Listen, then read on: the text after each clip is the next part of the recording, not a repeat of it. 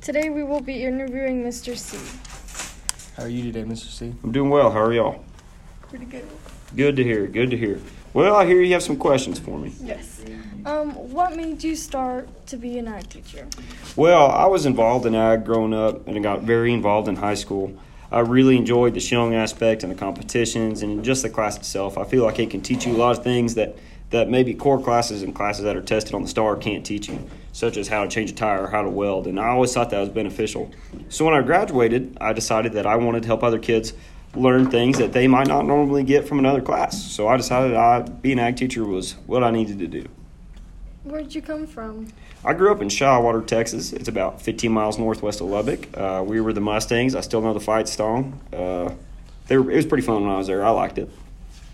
Who got you introduced into ag?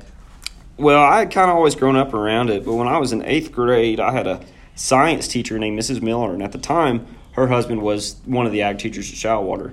And I made pretty good grades, and she goes, Chris, you know, we could really, they really need you in FFA when you get there. So I said, yeah, I'll do it, whatever. And when I got to, to my freshman year, I fell in love with it. So that's really who introduced me to the career I'm at today. Did you did you show all the way through high school? I did. I showed all the way through high school. I had pigs every year. In fact, my Letterman jacket had uh, had all the pigs I'd ever had monogrammed on the sleeves and on the chest. Uh, I showed. I messed around with steers. I worked for folks that had show animals. I just really loved it and showed all through high school. What was your favorite pigs or steers? Oh, pigs are my favorite by far. Steers are okay if you're a loser looking at you, Matty Franklin. Just kidding. I like steers.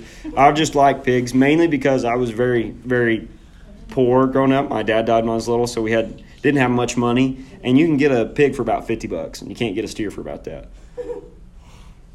Alrighty, thank you. Thank Mr. you. Have a good day. Questions.